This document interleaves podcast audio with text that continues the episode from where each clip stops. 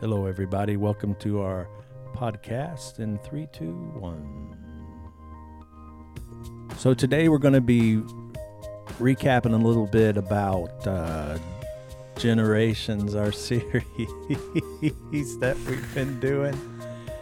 And we've got Tyler and Jason here. And we started Generations, how long ago was that? First Sunday of June. Was it the first Sunday of June? Which I think has gone well. And it's Generations, God is on the move.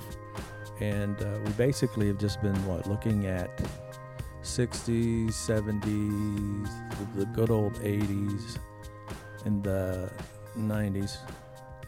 And just looking how God has been on the move. And basically our scriptures for it has been Romans 1, for I am not ashamed of the gospel of Christ, for it is the power of God unto salvation for everyone who believes.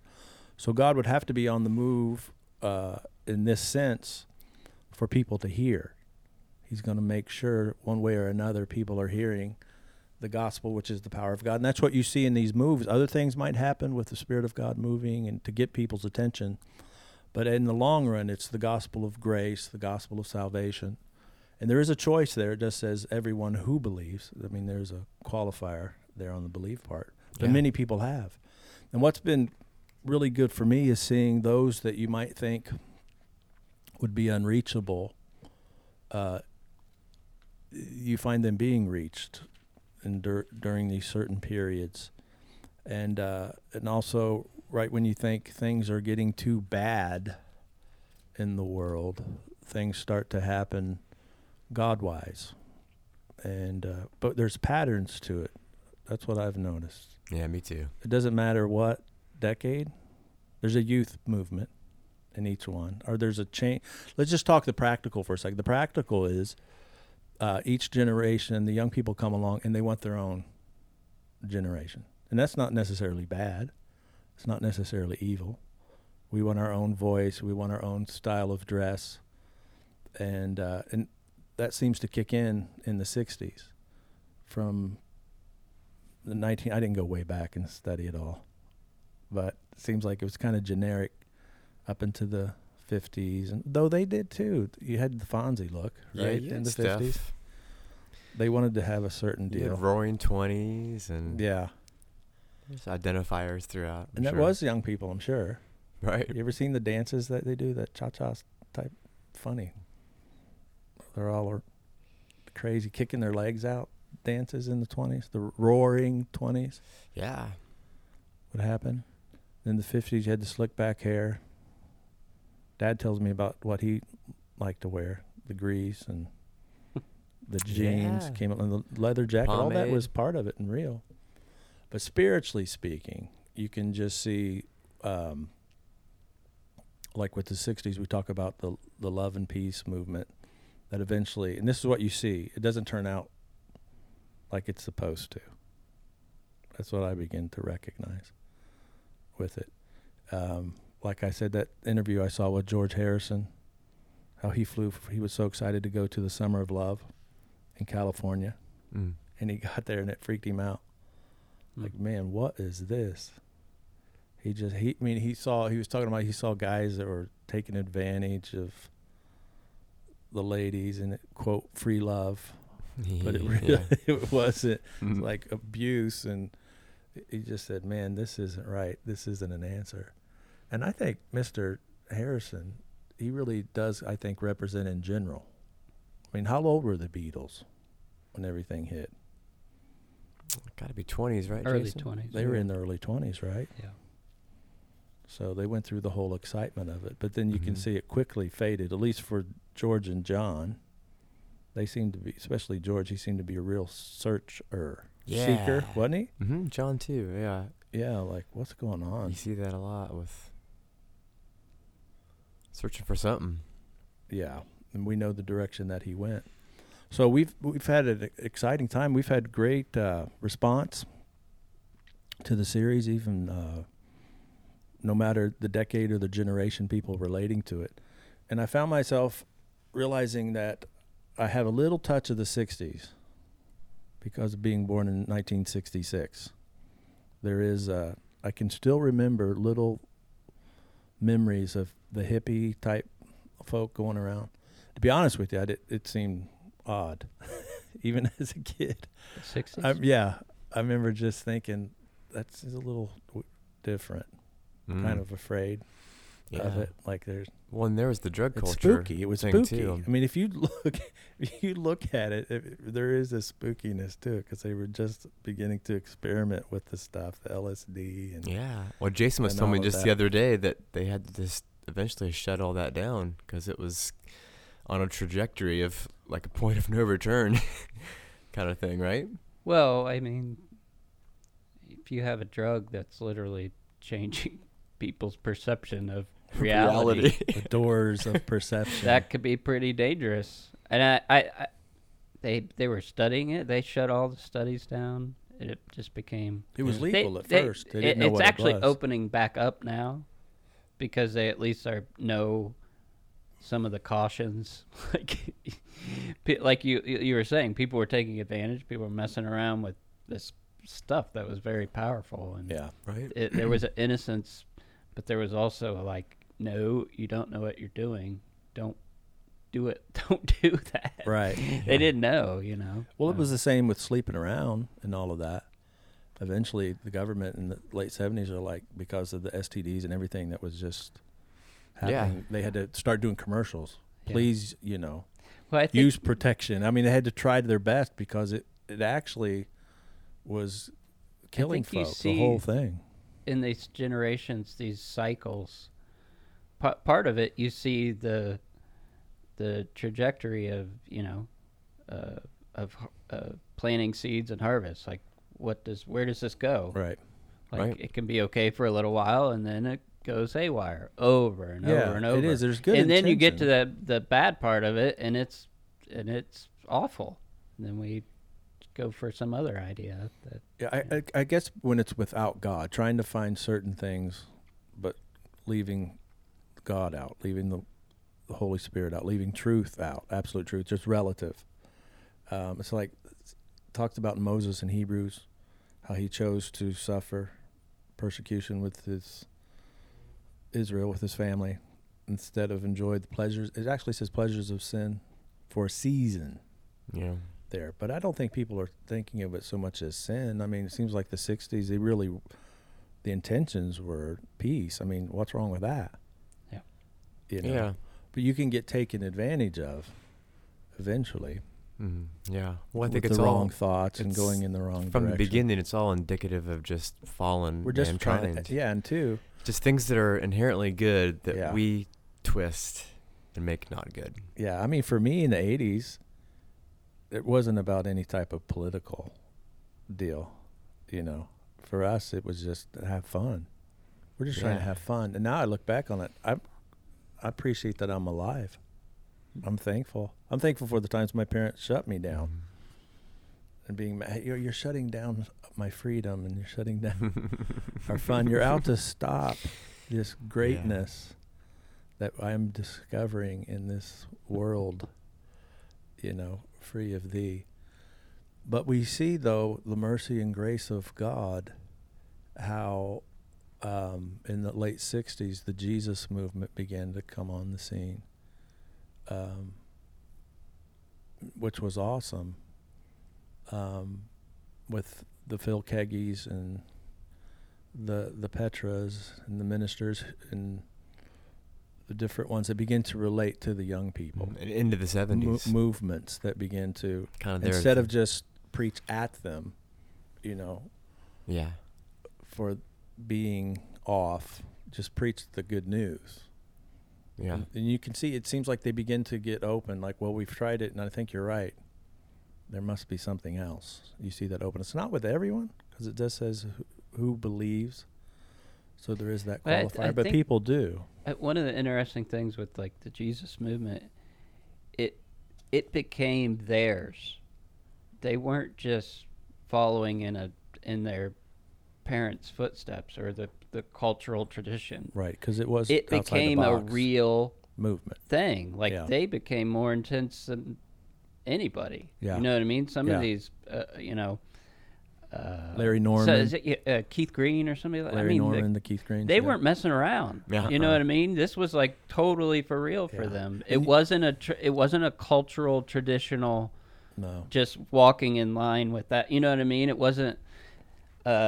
like, this is what we were looking for, guys. Yeah. Like, I mean, they were part of it. They took it seriously beyond just a cultural tradition, you know, into another thing. And that's... I mean, say what you want about all the stuff in the 60s, but that kind of prepped them for that.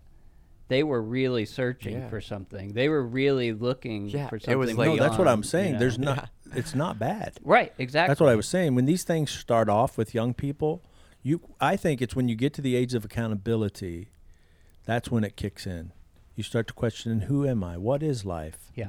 What's going on? And you sow the wild oats. Not all young people do, but most young people do. Mm-hmm. They sow some sort of oats as far as searching and looking. Yeah. And you find out quickly there's two paths. That's what the old Led Zeppelin song, you know. Because I was raised in church, I would interpret all rock songs in a Christian light. Even when I wasn't a Christian, did you do that? I would tell my friends, did you hear that? Yes, rock and roll hermeneutics. Yes, there are two paths you can go by. But in the long run, there's still time. You better hope there's still time to change the road we're on, the two paths. But there really is. That's what you discovered. I think the realization was, I think I'm being tricked here or conned, even by my own flesh. Well, I think I'm being tricked here because I started to see some evil stuff. And I started not to see evil stuff, but I started to see emptiness, shallow, hollow. Yeah. I didn't find it. And that's even my young friends and others. Even at a young age, it's like there was a season of yay, and then it's like, wait a second here. That's what I was thinking, what Jason said about those Jesus movement guys. It was like they were saying, guys, that thing we were looking for, we found it. Yeah, we found it. Yeah, yeah, totally. This is awesome. We found it. Yeah. And I think that's why they resonated. It was a movement. They resonated with other searchers. Yeah. Because they were on that wavelength of taking it seriously. It wasn't just a passé, this is what we do in our... Because they had already... they had reason to question. They had reason to throw some of the cultural stuff off. It was messed up. Yeah, there was that was going on that was not okay. In a way, it was outside the box. I mean, you did see the rallies in the 50s, the healing revivals with the tents and different things like that, and the Billy Graham crusades and things like that. But seeing young people get involved and having their own type rallies, it wasn't orthodox. It wasn't, they were preaching the truth. Mm-hmm. You know, this is what we found. We believe this is the truth. But it was outside just the temple, if you would say. Ritualistic, legalistic type thing where you just go to church, blah, blah, blah, blah, blah. It's not really a serious thing. It's almost like they discovered this is real. I mean, like even more so than maybe their parents' generation. Yeah, I mean, who were just going through the motions of it. And some of them got extreme, even the Jesus movement folks. Sure. They started their own communities, off-grid. Yeah. I mean, there were some hippie communities too. You know, Eastern religion type ones, but there were Christian ones too. Yeah. Mm. You know, most Phil Keaggy got involved with one, actually. I forget what he called it. He went and lived in a certain place. Yeah, he did a commune deal. And I guess I'm not even knocking it in a way. It's probably still going, some of them. Yeah, there's probably some still around. You don't hear about them as much, but you did a lot in that time. But I can relate. It was good going back and looking at it, because memories started to come in relation to experiencing. I would say the 70s and the 80s were definitely that period for me. Mm. Partly because of your age. When we're saying generations. Yeah. It is. You know what's funny? That shaped my life. So much of this is just has to do with age, too. Yeah. All you're seeing is the cycle of people being young and then growing up over and over. Yeah. Like your perspective changes over time. It's the natural. Level, you know? There's a natural. There's a total natural psychological deal to it. And then what we're trying to pull out is there's also a spiritual side. Absolutely. Why in the world would there be such a hunger for to experience something beyond what life has given me so far as a young person. Like a young person, you think you should just be happy in general. Why would you need anything more? But it starts to happen. Something in the soul of man starts saying, it has to be more around 15, 16, 17. Well, the drink is, there's the more. Or the music is the more for me, you know, the first time, the music is the answer. And it's so funny, some of the lyrics looking back on it, thinking that was the answer. I think some of it too, though, is there's a natural loss of innocence that you go through when you what you're talking about. Why are they questioning? Why do you start to do that? Yeah. Because part of it, why do you start, you know, you're talking about drinking and drugs. You lost something. Right. You don't need that when you're a kid. You didn't. I didn't think you about it. You are in Wonderland. You know what I mean? It's amazing. Just swimming in a pool. There's something beautiful about it. And you want to get back to Wonderland. Yes. You're trying to get back to something. Something got lost. Yeah, you know what I mean? It's like the color left the picture or something. Yeah. You get a little bit of it with the stimulation, the chemical stimulation. But even then, that's not the same deal. I was thinking of Kurt Cobain. He talked about that, some of it, how he started with this and started with that, and then had to move on to something else. You know, it's the old story, the gateway type deal. But what we're trying to talk about, what we are talking about in the series, which I think makes sense, what's behind it, and then what's the answer? I mean, what's behind the drive towards these movements? Or first, it's a rebellion against just practical things. Right. I don't even know why are we rebelling against our parents, especially if they care for us. They're literally just trying to keep us alive. I've seen three things with that just gets on repeat throughout the generations that I think we've tackled and looked at. And the series is, one, people are in every generation, they're always searching. Yeah. They're looking. Two, God is always faithful through his grace. Mm-hmm. He always makes a way. It's the gospel that we believe in, the power for salvation. And then three, which we've done too with the series, is we've done some fun songs because music in every generation has played a big part because music is powerful. Mm-hmm. I just recently put a Bluetooth speaker in our bathroom, and now my teenage son actually takes showers because he loves it, you know? Music is powerful, and throughout the generations you see that, and the styles change, but it's always the same... Yeah. Same kind of thing. And I'm learning. I've learned over the years as a Christian, not to bash culture. You know, I don't like to say secular culture, not to bash art. And I think you do have to be careful. There's some things that definitely can poison you in this world. Yeah. Through art, media, whatever.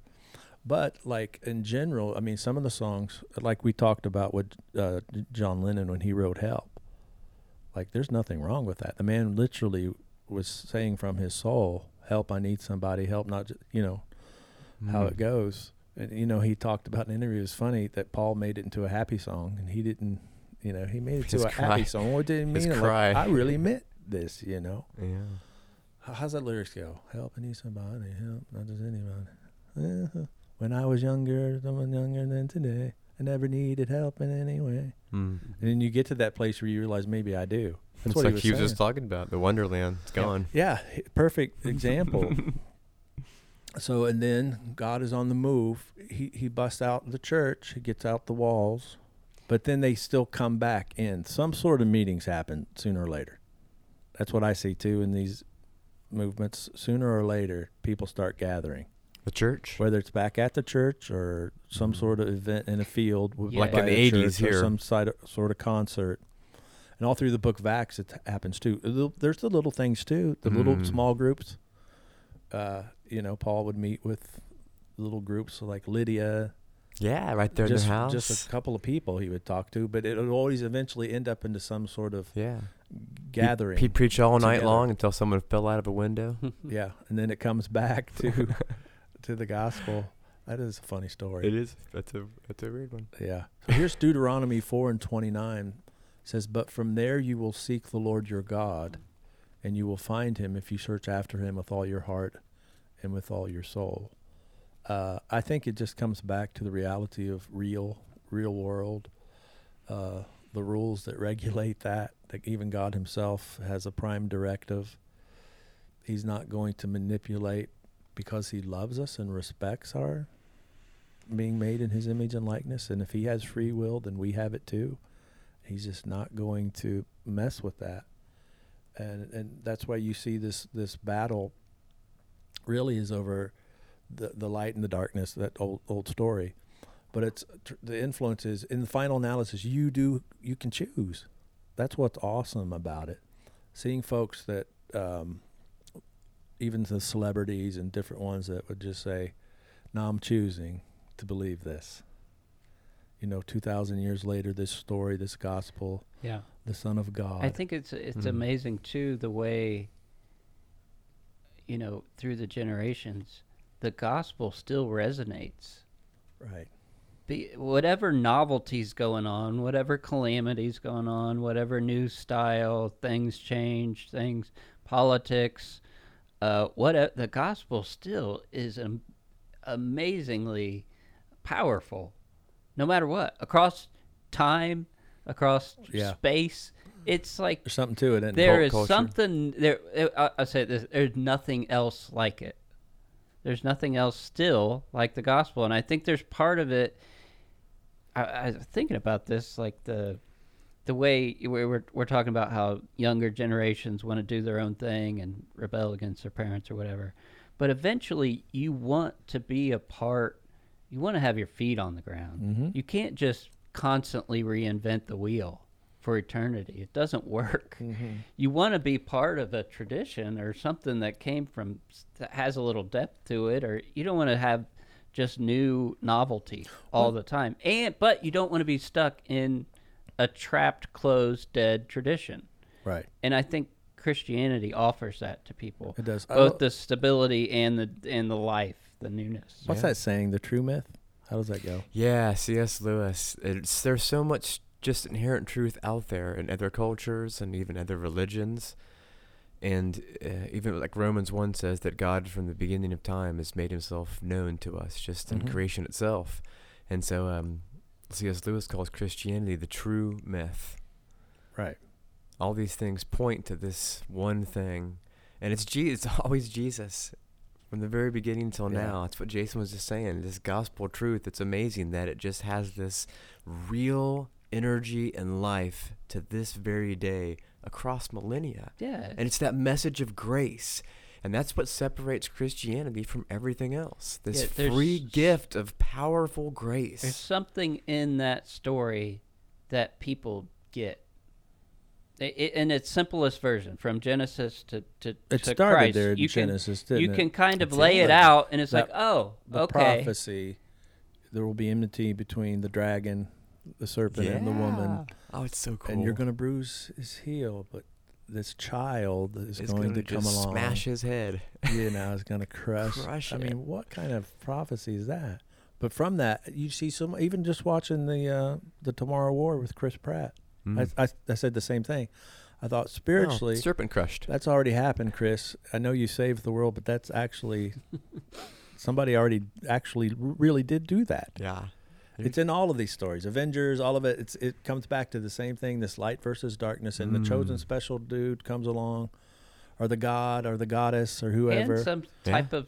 There's sacrifice. Some kind of, and he's sacrificed very strange. In it. Somebody, something went wrong, and you're going to have to pay to get it back, right? You're going to lose somebody. Which is redemption. Yeah, it's crazy. You see it over and over. Yeah, Galatians 1, grace and peace to you from God our Father and the Lord Jesus Christ.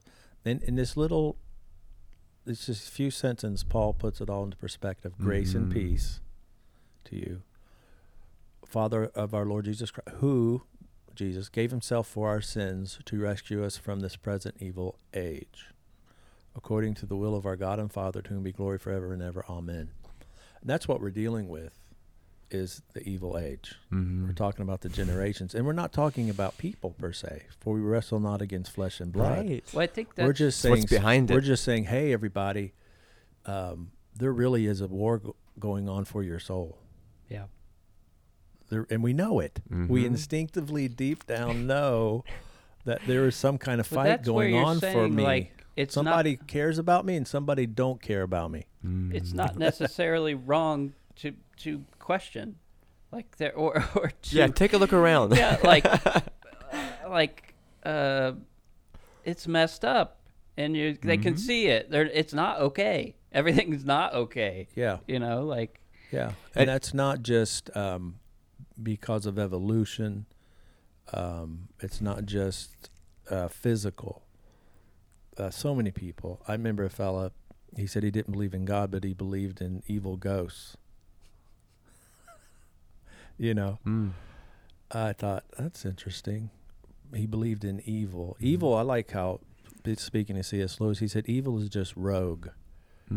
It's not equal with God. And C.S. Lewis would tell that guy, hey, you're on the right track. Just it's something good that went bad. And we're just part, I love how he says, we just happen to be in a part of the universe that's in rebellion against God in the spirit realm. And that seed, that nature got into Adam and Eve, and we got to deal with it. That's why we're getting huge here with this whole thing. We went from the 60s to what it universe is. Perspective, but it's good because it plays itself out. That's what keeps messing with me in studying the 60s, the 70s, and when you're trying to look at it from behind the scenes, you keep seeing the same pattern. Light versus darkness. But what's cool... And some people coming out of it and some people... What's powerfully cool but somewhat confusing, you just said about Chris Pratt and Tomorrow World, like, hey, buddy, love you, man, but that victory's already been won. Yeah, I'm not putting down this movie. No, but I'm saying that... Because he is a professing Christian, and he probably was putting it in there like... No, he's wink, awesome, wink. But that whole to rescue us from the present evil age, that's happened.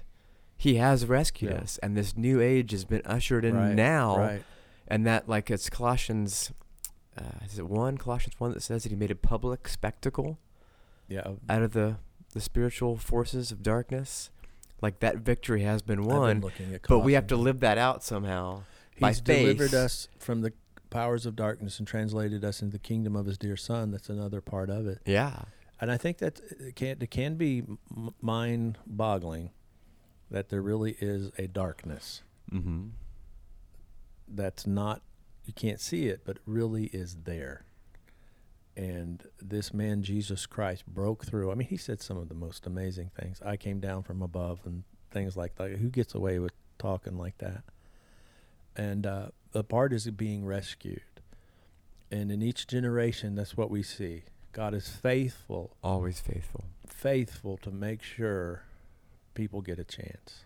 And what's cool is that we then are given a purpose as well within that, which is 1 Peter 1 says, you are a chosen generation, a royal priesthood, a holy nation, God's own people, in order that you may proclaim the mighty acts of him, here it is again, who called you out of darkness into his marvelous light. Right. And we're that light. And I think if folk, when they begin to understand it's not, it's like going into a camp where there's prisoners to rescue them. And those in the prison, it's like for me, I realized, oh, God's not trying to spoil anything. Right. My parents aren't trying to spoil anything. Good angels are not trying to spoil anything. And you see this when you become a father. They're literally trying to rescue us from this other thing that does not like you and is trying to take you out. Which is this idea of freedom, too, which you see in every generation, too, as well, is I want to be free to... And we get the opportunity. There is this subtle thing, right? From we were talking about Genesis, right from the start. It might not be freedom that you think you're getting. Right. Yeah, it might be actually bondage. Yeah. There's a huge trick. Like every generation, we've seen like, it. Like they think this is the thing that's going to make them free. Yeah. And I talked about that with Stevie Nicks. Remember? Yeah, right. Like it was great for a little bit there, and then, man, it about took me down, cocaine and the whole thing. Yeah, I experienced that. I was free in real life. But it's not, but Jesus said it so. He just used different terminology. I just was thinking about it a while ago. He who sins ends up a slave of sin. That's addiction talk. That's bondage talk. It seems right. It's not really what you're doing. And that's the truth whether you believe the gospel or not. That's just inherent in our world. Even psychologists will tell you that. Science will tell you that. Medical world will tell you that. So soul-wise, we've enjoyed Generation. This has just been a recap of where we're headed, and we've got another few Sundays here. We're going to look at the 2000s. Boy, how to talk the 2000s. Do you think things escalate? Have you heard that? You know, like I remember in the 80s, older folks saying, oh, man, these kids got it bad. Mm-hmm. Or these kids are the worst kids ever. Compared to my generation, we weren't this bad, or we didn't face this. I personally think these upcoming decades we're about to talk about are really great, easy ones to talk about because of that very thing. I mean, 2000s, you're talking about a whole new millennium. Yeah. That's the mark of a new millennium. And then you had all that Y2K business where the world was going to end and all the computers are going to crash. And then a year later, you got 9/11. I think that's something we see in Generations too, is technology. It can completely turn everything on its head. Yeah. I mean... I remember you good or evil. 80s. I remember in the early 2000s, you started talking to me about this thing called texting, and I remember you said to me, "You said, look out, that's how we're gonna communicate soon. That'll be the main way." I thought that's ridiculous. Type something in. Why would you type something to somebody and send it? Yeah. Now no one answers their phone. Why would you do that? I mean, the technology just makes it. It's like a different world. You're dealing with a different, in a way. Boy, we're gonna have to shut this down because that will take me on a whole another path. But because we got to the 2000s. Yes. That's when you said escalates with technology. Yes, that's the thing. As soon as I started studying the 60s, the verse in Daniel kept popping up in my head, and I felt it was the Lord saying, "They will run to and fro in the last days as the knowledge will increase rapidly." Mm. That was the thing, and the thought is the verse is. Be careful. Mm. There's some powerful stuff coming that can really get you distracted. We are to and fro-ing right now. And we are, away from what's really important. It is exhausting, Jason. And it's been coming up. That's what was really good. Like Reggie and I were able to get away from the kids, which was awesome. But we got to, but we really just got away from tech. Mm. Mm-hmm. We just put it aside, and we just went out, and we did these long hikes and long bike rides. And what's cool about that stuff? You start to hear from your spirit, deep down your conscience, and we're the still small voice of God. I love you. Mm. You're precious, and like any father would do. And I realize we're hearing so much fleshy. Distractions social with media is putting the whole planet's thoughts in your brain. Yeah, and that's what I said. Thought diarrhea. How can you know what you're even and I realized, thinking anymore? I realized, and I think, a lot of times the church can say, well, sin, sexual immorality is going to take the whole world to hell, that kind of thing. But for me, in looking at the generations, I realized it could be more subtle than that, the end of the world. Just not being able to handle the knowledge of good and evil. Which goes all the way back. Yeah, God was trying to protect them. Listen, you don't need to know everything over here. And Satan you need comes to know along me and trust me. Yeah, Satan comes along and says, "No, this is some special knowledge here. He's trying to keep you from, and it will advance you." And that's the thing I started to see: knowledge which will advance you, and it does a complete opposite. It destroys you because you're not on a level to handle. Certain things. And look, is the internet great? Yeah. Right? Yeah. Like, has anybody gotten a hold of that and done any damage with that knowledge, that tech advance? So that's where we're going with the 2000s, but that's where we've got to say, but hey, the gospel's coming across too. There are so many people being saved through YouTube stuff. Right. Yeah, so many people. We need to talk about that more. I think that's too live stream. There's people I've seen, and I know they're absolutely probably right. I believe them. There's tons of heaven and hell people talking their experience. Like just holding the phone up, tears coming down their eyes. And I had this experience. Some are maybe not true, but there's ones that really. It's like Paul. At least the gospel's being preached, whether it's out of this or out of that. You're talking. Jesus said I saw one. This fella is he's from Boston. He tells his whole story in his parked a car, and I went to hell. And he talked about he fighting this dude and all this stuff. And you could tell he was for real about it. And he just Jesus is the answer. I want you to know it. That's cool that that's able to get out. And you just, what have it, like 6 million views? And I'm thinking, I wonder, did that guy even realize how many people would be reached by that? So there's that positive side of it, and we have to keep doing the positive side of it. And I think that's what's been awesome about the series and Generations is there's oftentimes a sense like it's all lost. It's gone haywire. Yeah, that's what I'm trying. It's the end of the world. Every generation thinks it's the end of the world because it goes crazy. But the gospel continues to resonate. Yeah, it continues to get out. Keep doing spiritual songs, musically. Church, keep doing the spiritual songs. Keep putting it out there. Songs from your heart. It's like some of those ministers. They've got 24-hour cycles stuff going on YouTube. This it says live, but it's not. But it's just continual. It was live at one time. Yeah, but it's reaching. That's why we put a positive tag on this series. Generations, God is on the move. We do look at the bad news. But at the same time, the good news is happening. So I'm excited. One reason we're doing it is because we're at the beginning of a new decade. And if the pattern is like we've been watching, we're going to start seeing. It prepares us. The same thing. You're going to see. We thought we saw a movement here at the end. I think it's building to more of a certain thing's coming. I can't put my finger on it just yet. But you're going to see another movement, young people's type movement. By young, 30 under, that type of thing, the certain rights. And then you're just going to see naturally the party spirit is always there every decade. That's just a natural searching and flesh.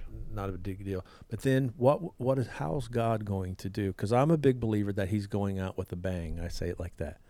Because the scriptures talk about, I did a study just a little bit ago just on the word harvest. And that really does seem to be it. I mean, Jesus talked about it. And it really kind of shook me how plain he got about it. Like, what's life about? He says, well, there's this farmer went out and planted seed. And then the workers went out. They're like, sir, they came to him, there's weeds growing. And I thought you planted good seed. What's up with that? He's like, oh, that enemy of mine got in here, planted the wrong seed, trying to ruin my crop. And, well, do you want us to get rid of? No, don't get rid of the weeds yet. You'll mess the whole thing up. You'll pull out this. But I will eventually. We'll eventually. Eventually get rid of him. And then Jesus starts talking heaven and hell at the end of it. Yeah. To be burned. You might think, oh, that's just a metaphor when he talked about the weeds being burned. Da, da. But you go down where they say, tell us what that meant. The angels are going to come forth. And take the weeds. Whatever it's pointing at, they're going to be good. Yeah, and I'm with Jason on that. Like they're going to go. And, that's what got me. Yeah. Like, dude wasn't kidding. Like there's an eternity. That's my point. One you don't want whatsoever. That's the bottom line. One you don't want. And I know a lot of people will roll their eyes and get, oh, they're hell, they're literal death and all that. Whatever's going on there, he was serious about it. In that story about the harvest. But back to my good point is grace. It says in James that God is waiting on that terminology, harvest, precious fruit of the earth it calls, or the precious souls. And there's a verse. I Peter writes that about that too. It says that there's even one soul, the whole soul of a human being, precious soul. It's worth more than the universe itself. In the eyes of God, like your father's. Yeah, that's how he looks at it. How your child? How what's their worth to you? I mean, you couldn't even put money on it. You couldn't put anything on it. If they said, no child, but you get several planets, you'd still say no. Well, how's God not any different in His love? So the good news is, we believe we're heading towards a decade and are going to be a part of a decade of God continuing to be on the move. Let's put it like that. We're going to be best we know how to do it in our prayer life, asking God for the rain of the last days, the help, His help. Man, we need help. Man, we need some Holy Spirit help in this time. How to bust through some of this stuff that we're dealing with the tech world and how quickly people's lives are being ruined, not just celebrities and the cancel culture and all that, just in general. How people are feeling about they're seeing certain posts and certain this and man, my life's not that. How they view themselves, putting themselves down while their life seems perfect. That's where my heart really breaks for young people. Yeah, just this twisted view of their good God image. I found myself, okay, we're going to close. I found myself reading an article. You tell me what this means. On how to pose for a selfie. Did you learn anything good? I did. Tell me. I need to know. How to take a really good selfie for your media posts of yourself. Mm. And that went through all these things. Don't do the chin drop. And had all these terminologies for it. Yeah, because you get the double chin. They said, now learn the way that the celebrities do it. And it's don't fake smile, the thing. It's half. Don't even try to smile. Here's what they said celebrities do. Here's how you do it. Now, you got to learn this. Okay. You squint. Yeah, it's the halvesies. You just do this little squint, like Clint Eastwood. And I went and they showed all these pictures of celebrities. Like, they do that. What's up with that? How did they learn that? Hmm. Like, who came along and said, here's the look. Like, do they have celebrity school where they teach you, do this squint when they're taking pictures of you? And yeah, I guess it does a certain look on it. So we're excited. We're starting the 2000s this Sunday, right? Yeah. Can't wait. With it. 2000s. Thank you, Lord. And then the 2010s. And that's where the tech really took a big, huge jump. Yeah. I went to tech school, computer sciences, right at the turn of the millennium. Right. Had big old gigantic clunky computer that couldn't store anything on it. 10 years later, you've got 100 times that in your pocket. Right. 10 years later. Crazy. It's awesome. That's where we're going.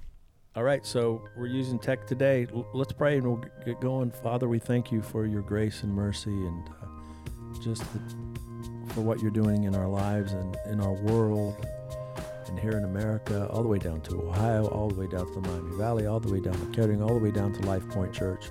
We thank you that we can be a part of your move in the land.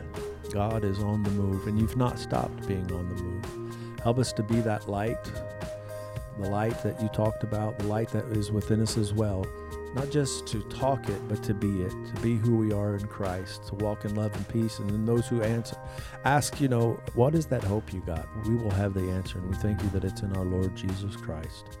In Jesus' name, amen. Amen.